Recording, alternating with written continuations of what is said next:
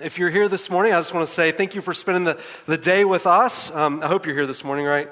Maybe physically, but I want to ask you to mentally check in with us too as well. Uh, if if uh, you're visiting with us, uh, uh I want to encourage you. We're going through a series together called um, Jesus, and we're simply looking at the nature of who Jesus is and how and what that means for us as people and how it relates to us in life. And so we're going to be in Matthew chapter 6, 26, excuse me. I invite you to turn there into your Bible. We're going to launch from John chapter 1 in, into Matthew chapter uh, 26. We're, we're three weeks into this series together on identifying Jesus. And I, I've got one goal for us this morning. We're going to take a, a very specific look at Christ, step back for a moment, and appreciate the panoramic view of Jesus from the Gospels uh, for the purpose of achieving one goal. When it comes to the nature of who Christ is, uh, from a religious perspective, uh, too often our souls argue over belief rather than marveling at Christ. And um, I want to take the opportunity we have this morning in teaching some theological truths about Jesus to marvel at the nature of who Jesus is. And as we walk out this morning, if your heart feels, feels more compelled and, and more in love with who Christ is, then we're going we're going to call that a victory for us as a church. When it comes to, to Jesus, there is little historical evidence on what Jesus looked like. The Byzantines in the fourth century, in order to make him seem more as a symbol of power, began to uh, illustrate Jesus with large beards. Isaiah chapter 50 and verse 6 seem to indicate that Christ may have, in fact, had a beard. Uh, the Victorians, when they came along and began to illustrate Christ, drew him as a blonde haired Jesus, which doesn't fit to where Jesus is even from.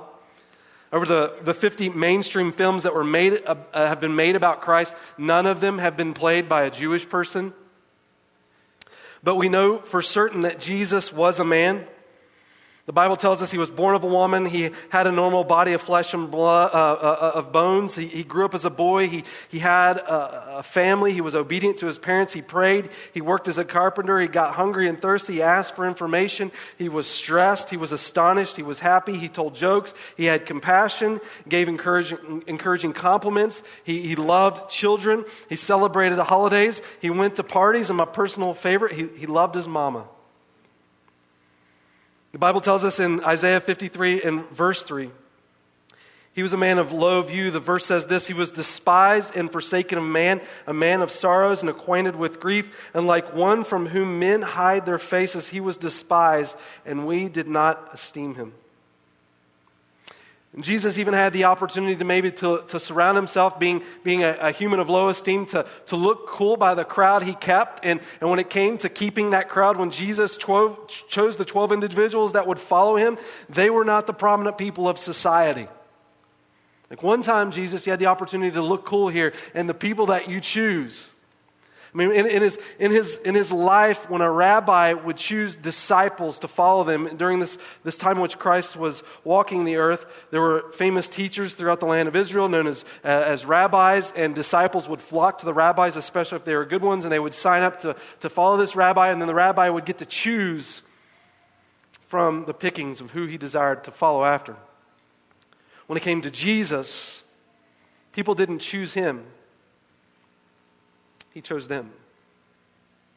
On one end of the spectrum, he, he chooses one of the most hated individuals in, in Jewish society, the, the tax collector Matthew. And on the other side of that, he, he chooses the zealot who opposes the extreme that the tax collector represents, with Peter who's always shooting off at the mouth and getting him in trouble. And in between that, he has a bunch of fishermen. The Bible tells us Jesus was indeed a man. But Jesus was more than a man. Sometimes when you hear people talk about Jesus, they present to him more like a, as if he were an, a boring individual, more like a, uh, people oftentimes talking about Christ sound more excited about an upcoming root canal than, than Jesus. Yet when you read about Jesus in the Bible, no one was ever bored with Jesus.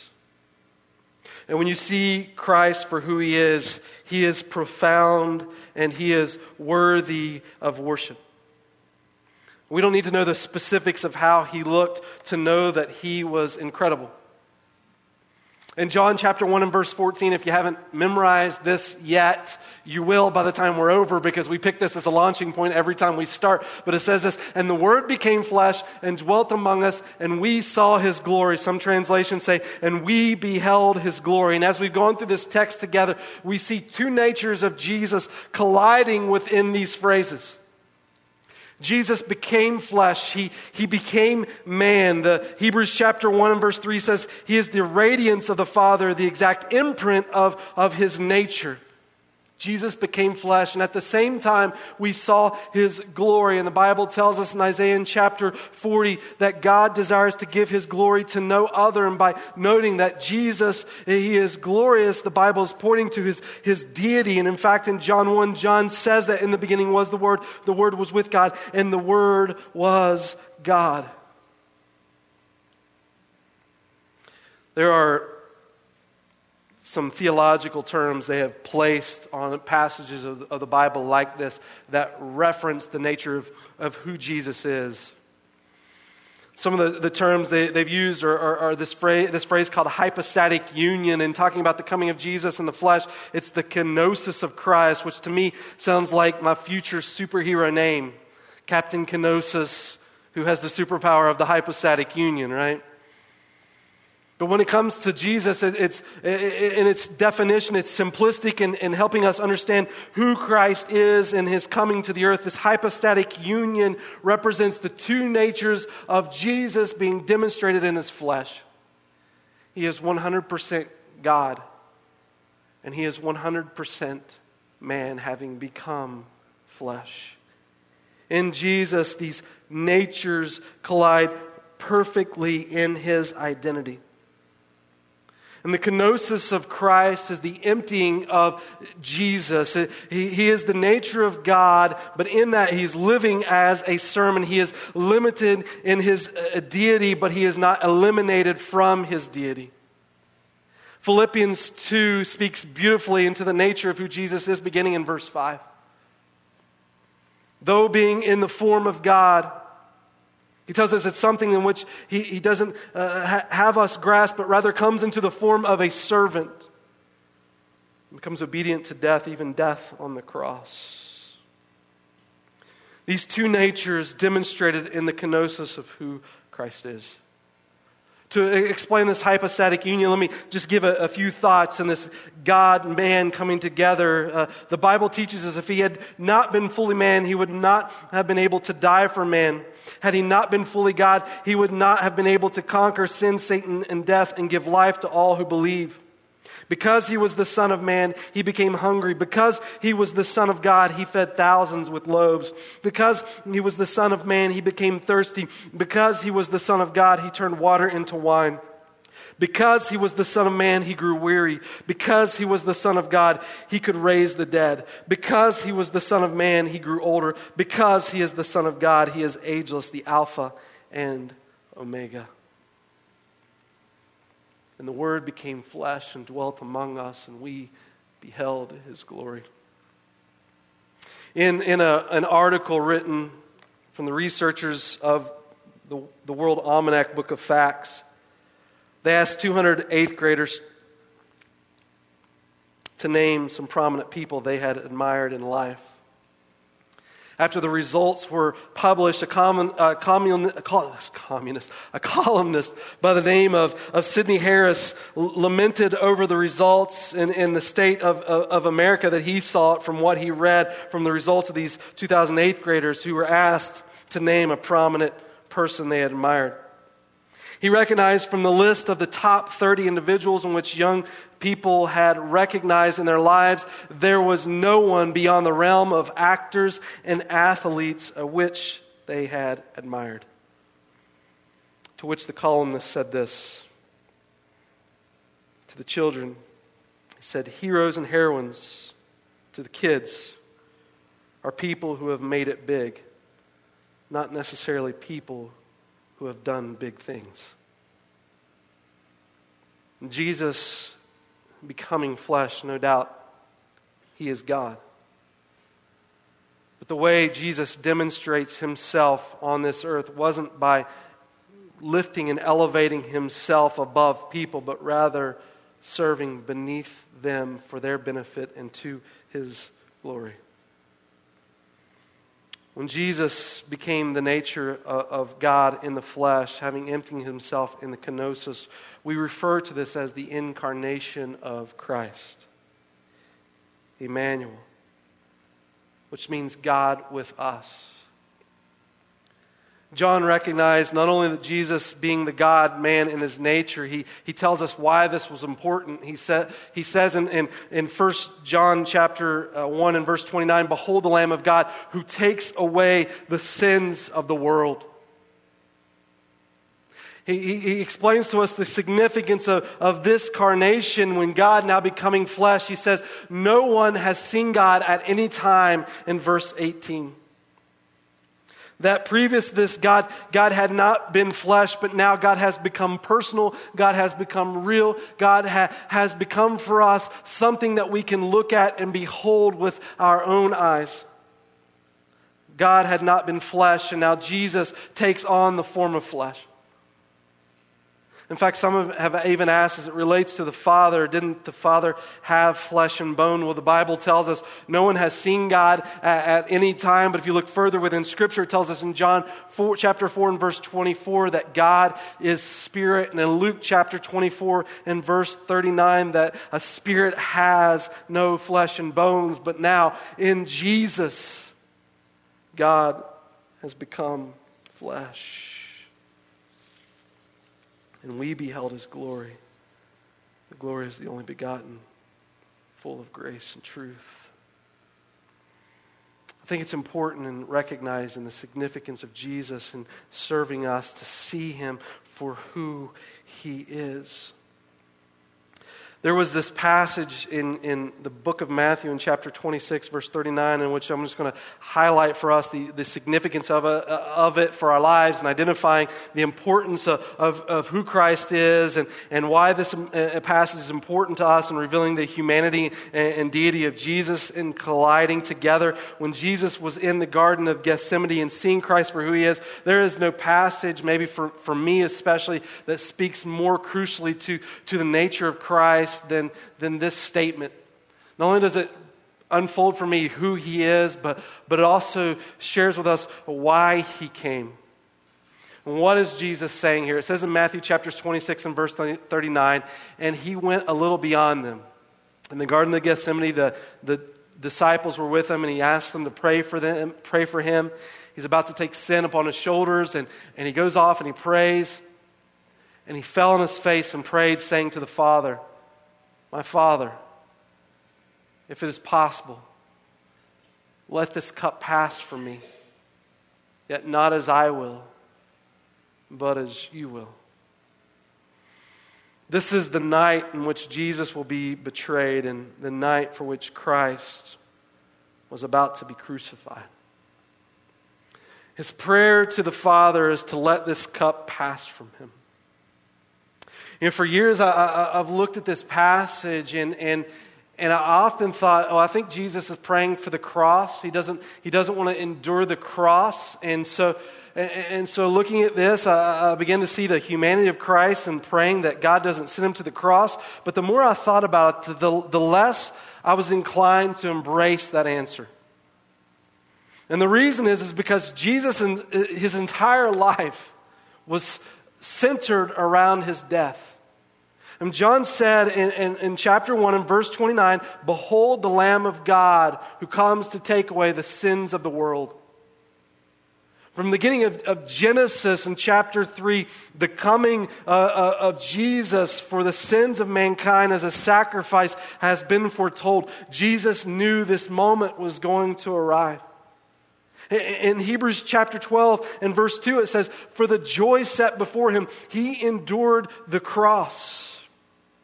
And it was ridiculous for, for me to conceive of Jesus now deciding he didn't want the cross. In fact, he willingly walks to Jerusalem and he willingly takes on the nails. And the Bible tells us at any moment he could have called a company of, of angels to rescue him from those moments. I don't think Jesus is praying, God, keep the cross from me. I think Jesus was even honest to us when he told us as individuals that we will endure tribulation because of our faith, of our faith in Christ. Coming to Jesus doesn't necessarily always make life easier. In fact, some of the things that Christ calls us to in this world in crucifying our flesh, we may recognize in some ways it may make it difficult. It may make relationships difficult. Now, Jesus may be recognizing in this passage that the cross ahead of him is a challenge. But I think the prayer that Jesus is praying goes far deeper than the cross he's about to endure. In Matthew 27, it gives us a little bit of a background to Jesus' statement. Skip too far. In verse 46, this is the last statement Jesus utters before the Bible tells us, and he gives up his life in Matthew 27. It says in Matthew 27, verse 46, about the ninth hour, Jesus cried out with a loud voice, saying, My God, my God, why have you forsaken me? Jesus, in these moments, is recognizing for us what's truly at stake through his crucifixion on the cross. Bible told us in John chapter 1 in the beginning was the Word, the Word was with God, and the Word was God. it is talking about the relationship of the triune God. In Genesis chapter 1 and verse 26 and 27, it says, Let us make man in our image. And in verse 27, it says, In the image of God, he made him, the triune God, formulating man in, in his image. And so when Jesus is praying this prayer, God, never, my, my, Father, if it's possible, let this cup pass from me. Jesus reveals the nature behind why he would pray such a prayer in Matthew 27 and verse 46 when he says, My God, my God, why have you forsaken me? Jesus himself is taking upon the sins of the world. And to this point, he and, and the Father have experienced perfect harmony in their relationship with one another. They are united. In fact, Jesus says in John 10 30 that I and the Father are one. And now, for the first time in all of history, Jesus is going to take on sin, and the Father is going to turn his back on Jesus as he becomes the propitiation for sin on our behalf. There is a separation between the relationship of the Father and the Son. I, I don't understand how it happens. I, I have no idea how to even explain it or to grasp it, but Jesus in these moments is quoting from Scripture My God, my God, why have you forsaken me? Given insight to the passage, let this cup pass from me. The reality is, separation in relationships is painful. It cuts at you, it can keep you up at night. And some of the ignorant things we do as people in life come after a division in relationships. We say foolish things out of hurt feelings. We react in hate because we hurt. And all of this points to the fact that separation is painful and relationships are important. In your life, have you ever lost something you didn't want to give up? And in these moments, you can relate to Jesus. But the good news in Christianity is that losing isn't the end. You know, in every religion in the world, when it comes to losing, when it comes to evil, when it comes to, to feeling the, the suffering, especially in separation, every belief in the world has to give an account. You, think of, of when it comes to death as Jesus is experiencing here. Uh, I, I, think Christianity's end is, is, beautiful. The loss, the loss here in these moments isn't the end of the story, but when it comes to uh, philosophies like atheism or agnosticism, death wins in the end. When it comes to religion, it's based on you, and you have to get yourself out of purgatory by the way that you earn your stature. But when it comes to Christianity, it's all based on Jesus, and He wins, and we get the opportunity to celebrate. It's not saying to us that God gets glory in our sin, but rather, God gets the glory through the victory over sin. We consider this passage between relationship of God and man.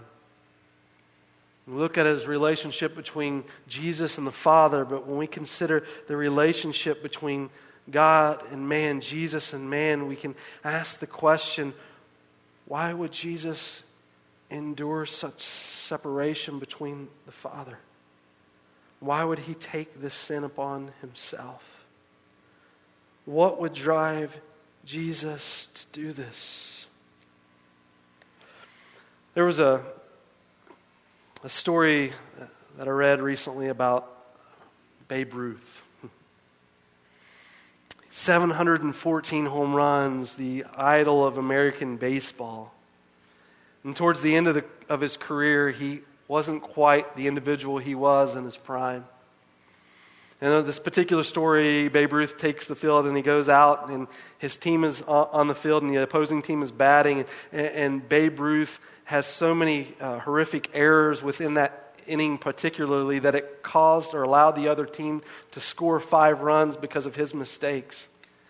And the story goes at the end of his career, as he's walking back to the dugout, the crowd just, just boos uh, at his performance and, and they didn't want to embrace it. And this young boy is in the audience and, and tears start streaming down his eyes. And he's looking at his childhood hero being shamed. And, and he runs out on, on the field and he just runs to Babe Ruth. And the story tells us that Babe Ruth looks at the, this young boy running at him and he picks him up and he lifts him up and he just hugs him. And the crowd goes silent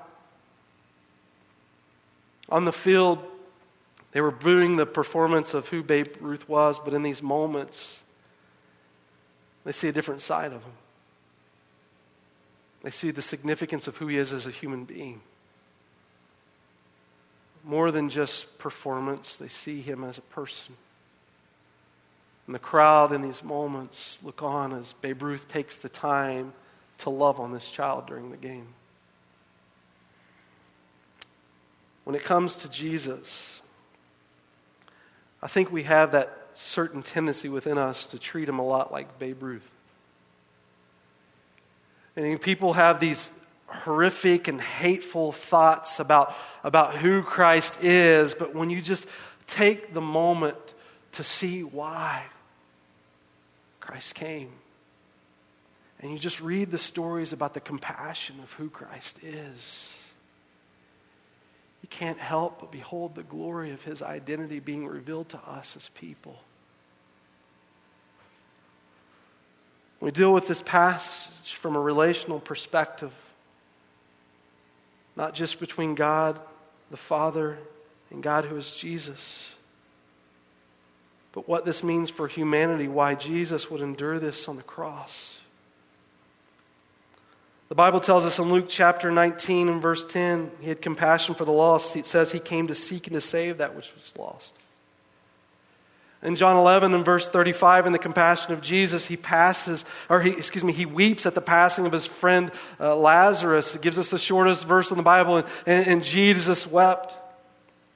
Even at the cross in Luke chapter 23 and verse 34, while Jesus is being crucified, Jesus prays the prayer, Father, forgive them, for they know not what they do. In Luke chapter 13 and verse 34, he, he whoops, weep, excuse me, weeps after Jerusalem. He says, he says, Father, how I've longed to, to gather them. Oh, Jerusalem, Jerusalem, I, I long to gather you as, as a, a mother hen gathers her chicks under her wings. Or even my favorite passage that I didn't understand for the longest of time. In John chapter 2, Jesus goes into to the, uh, temple with whips and he drives people out of the temple. I call that going Old Testament, right? For the longest time, I've looked at that and looked at angry Jesus and wonder why. Well, how can I see a compassionate Jesus when, when he's going into the temple and he's whipping people out of the temple? And then be, I began to study that particular section of Scripture and recognize what Jesus was doing here. In the temple, there were three sections of gathering places, three courtyards. One was for the Jewish men, one was for the Jewish women, and the outside of that was for the Gentiles. The Gentile location was for the place of those that were God-fearers, those that hadn't converted to Judaism, but, but wanted the opportunity to gather near this temple and learn more about this God. During particular holidays, especially for the nation of Israel, they would go into the court of the Gentiles, and when Jews would come to celebrate, like for instance at the Passover, they would have a place to exchange currency. They would have a place to, to buy animals to sacrifice. And, and, and the Jews would put such a taxation or such an increase in charge when people would wait to get to Jerusalem to buy this that they were really robbing one another. They, you would come in to exchange your currency from where you were from to the city of Jerusalem so you could use your currency there, and they would uh, charge you a large amount of money, or you go to get an animal to make a sacrifice, and because you're close to the temple, they could charge you a lot of money, and so they were taking advantage of each other. So much so that this area of the court of the Gentiles became a place of commerce, so that if a Gentile even wanted to gather around during these important festivals to recognize this God, they couldn't even get into this place because of all the sales that were taking place in the court of the Gentiles. And so Jesus goes into this court and he drives people out, not because he didn't want people to be there, but because he wanted to be a God who welcomes all people to embrace him. Get a full picture of a gospel perspective on the goodness of Jesus when just for a moment you can take a step back and see how these stories connect together in the nature of who Christ is.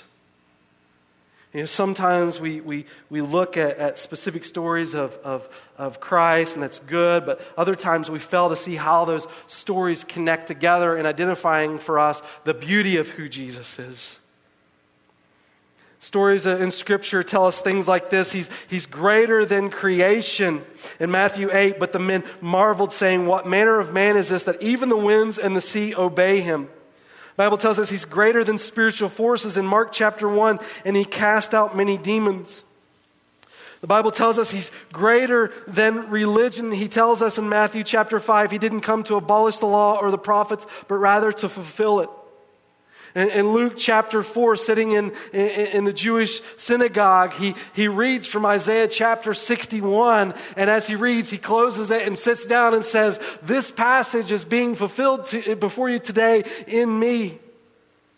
One of my, my, my favorite stories happens in Luke chapter 8 when Jesus is walking through the streets and it tells us a woman who has been bleeding for years comes and touches the cloak or the fringe of Jesus' garment and, and she's healed.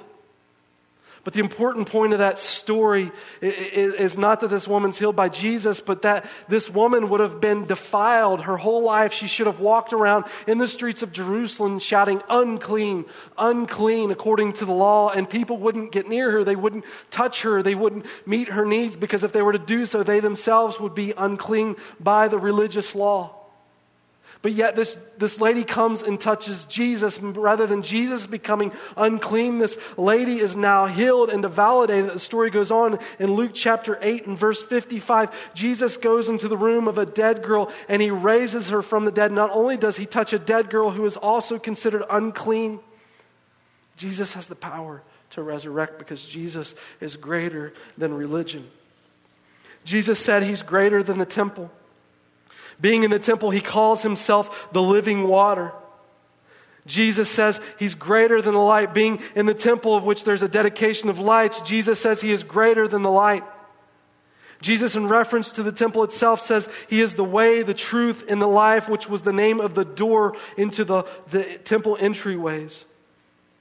Jesus said in John chapter 2, he would destroy the temple, and in three days he will build it up again. Jesus, rather than encouraging people to the temple, says, Come unto me, I, uh, you who are weary and heavy laden, and I will give you rest. Jesus is greater than sin and death. In John chapter 16, it says, After his resurrection, I have overcome the world. Jesus fulfills all everything when all else fails. Adam failed in the temptation from Satan in the garden. Jesus doesn't give into the temptation from Satan in Matthew chapter 4. Israel goes through the Jordan and deserts God. Jesus goes through the Jordan and follows the Father. Israel wanders for 40 years and falters. Jesus wanders in the wilderness for 40 days and follows. Israel rejects nations around them, and Jesus embraces the nations to him. Man dies in sin, and Jesus overcomes the grave. And all the stories connecting the importance of who Jesus is and the compassion of which he is given and the reason he endures this cup. The Bible tells us that Jesus came for both the Jew and the Gentile. In Luke chapter 6 and verse 13, Jesus calls the 12 disciples. The 12 disciples represent the 12 tribes of Israel. The Bible goes on and tells us in Luke chapter 10, Jesus then calls the 70. The 70 represents the world. In Genesis, the Tower of Babel. When man was building the Tower of Babel, the Bible tells us that God created the languages to confuse the people. They were pursuing their own glory rather than pursuing God, and God confuses their languages and they disperse into different people groups throughout the world. And, and Jewish custom has taught that from those people groups came 70 languages, 70 nations. And in Luke chapter 10, when Jesus calls the 70, Jesus is saying he is coming for the nations. Perhaps one of the most interesting passages that com- communicates Jesus' de- desire for people happens in Mark chapter 8.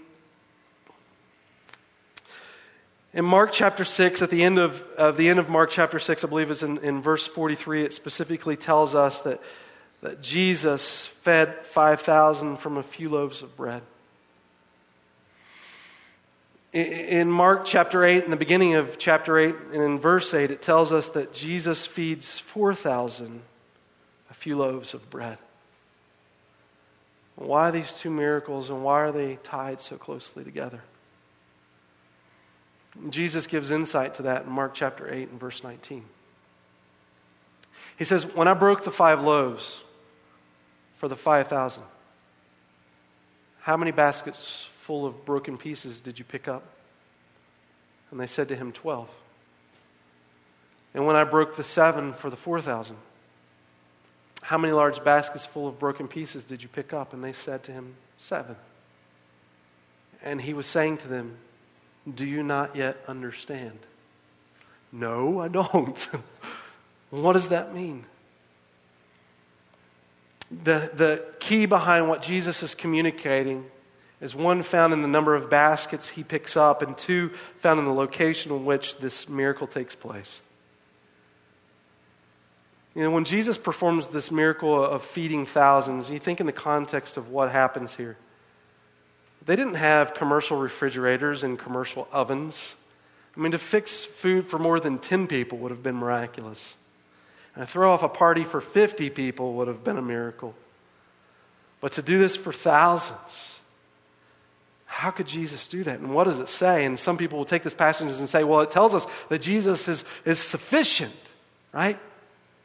I mean, Jesus, with, with no possibility of meeting these people's needs by, by human uh, uh, ability, he still does, and it points to the nature of his deity. And Jesus is, is sufficient. And so trust in Jesus because, because he is sufficient to meet all of your needs. And I would say, yes, yes, that's true. Why exactly did Jesus point to the results of these baskets? 12 baskets and seven baskets. When Jesus feeds the people and they collect 12 baskets, he's in a predominantly Gentile, or excuse me, predominantly Jewish area. He's teaching the 12 tribes of Israel his sufficiency as the God man to provide for them what they need. When Jesus retrieves the seven baskets, Now he's in a Gentile area. He's just returned from Tyre. And Gentiles are following him on the trip from Tyre back to Jerusalem. And the number of seven in the Bible is a number of completeness. It's a number for the world. It's a number to recognize the fullness of, of God. And not only is Jesus saying to the, Gen, or to the Jewish world that he is more than enough, he's now saying to the Gentiles as well I provide. I am what you need. And it's incredible to me that Jesus does this for us when you consider we're enemies to him. In Romans 5:10 the Bible says this for if while we were enemies we were reconciled to God through the death of a son much more having been reconciled he shall be saved or we shall be saved by his life. Jesus, if the separation, if, if your prayer is, uh, Father, uh, why have you forsaken me? And you're looking at this cup and there's such anguish in it, why in the world would you I- endure that? And the answer is because Jesus, in his compassion, is compelled by his love to give his life for you. And the Gospels illustrate that all the way through in the sufficiency of who Christ is in being able to meet the need of both Jew and Gentile on our behalf, even while we are enemies of God, He reconciled us to Him through His death on the cross.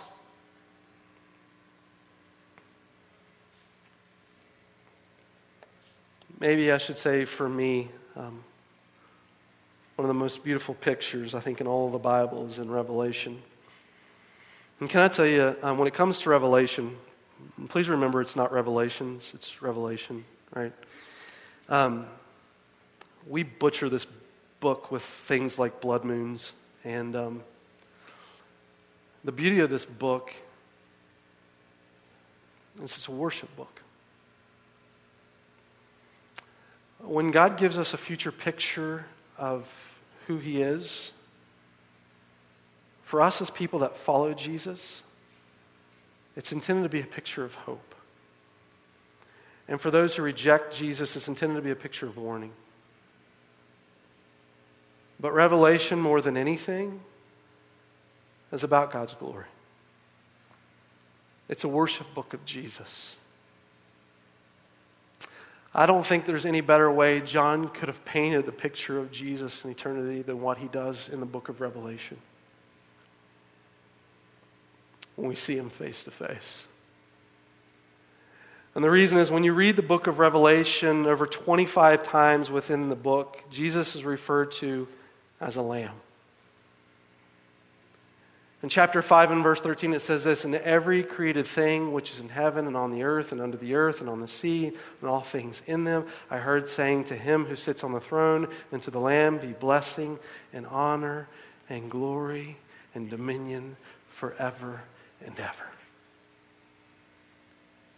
In the picture of Revelation chapter 5, it's all things created now worshiping our Creator. And Jesus is pictured as a lamb. In John chapter 1 and verse 29, John started his book Behold, the Lamb of God who takes away the sins of the world. And in Revelation, when John writes Revelation, he goes back to the reference of this lamb and he recognizes the glory of this lamb, though he was slain, how glorious he has become. And why is this important for us? When you consider this lamb, and you think of all the things that, that makes Jesus worthy of praise and provokes our heart to worship, I think this phrase, lamb, best identifies it for us as people. And the Bible tells us we love him because he first loved us. Jesus was a leader, Jesus was a, a, a king. Jesus also came to serve. He was big, and he also did big things. We, ta- we call the type of thing that Jesus did. I know we've used hypostatic union and, and kenosis and incarnation, but when you look at what Jesus has done and the way that he gets off his throne in the form of flesh to serve us as people, we call that servant leadership. In fact, in Christianity, sometimes we'll say, you know, you need to be a, a, servant leader. You need to be a servant leader for Christ to demonstrate Him in this world, which we're all cool in saying that until someone treats us like a servant. So I want to define it by my own terms, more from the words I say, not rather than by the, the life I lead, but servant leadership is the, the hit term to phrase for ourselves as it relates to Jesus. But real servant leadership respects everyone, including your enemies. In fact, what Jesus taught us to do is that Jesus is not about wiping out his enemies. Rather, Jesus and his coming was about winning his enemies over because myself would be included as an enemy of God, needing reconciled to him, and thanks be to Christ for what he has done for me. Truth is, if you resent someone, you can't win them over.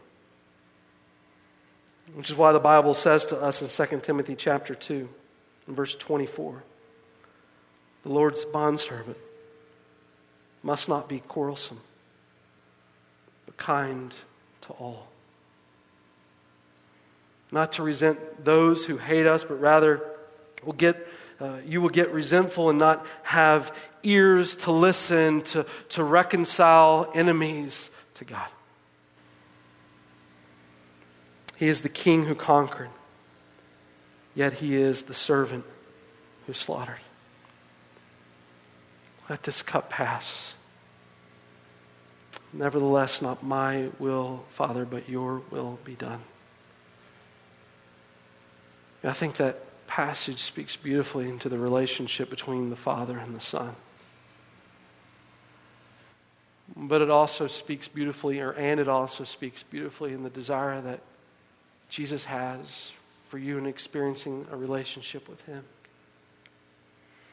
How important that statement should say to all of us. God, I need to see you for who you are. And God, I need to love you as you are. And Jesus, if this relationship was so important that you were willing to die for it, how important is it for me to embrace it, knowing what you endured on my behalf? It's my encouragement to you this morning. And take the opportunity and the picture of who Christ is to appreciate the opportunity you have to behold his glory. He's come in the flesh for you.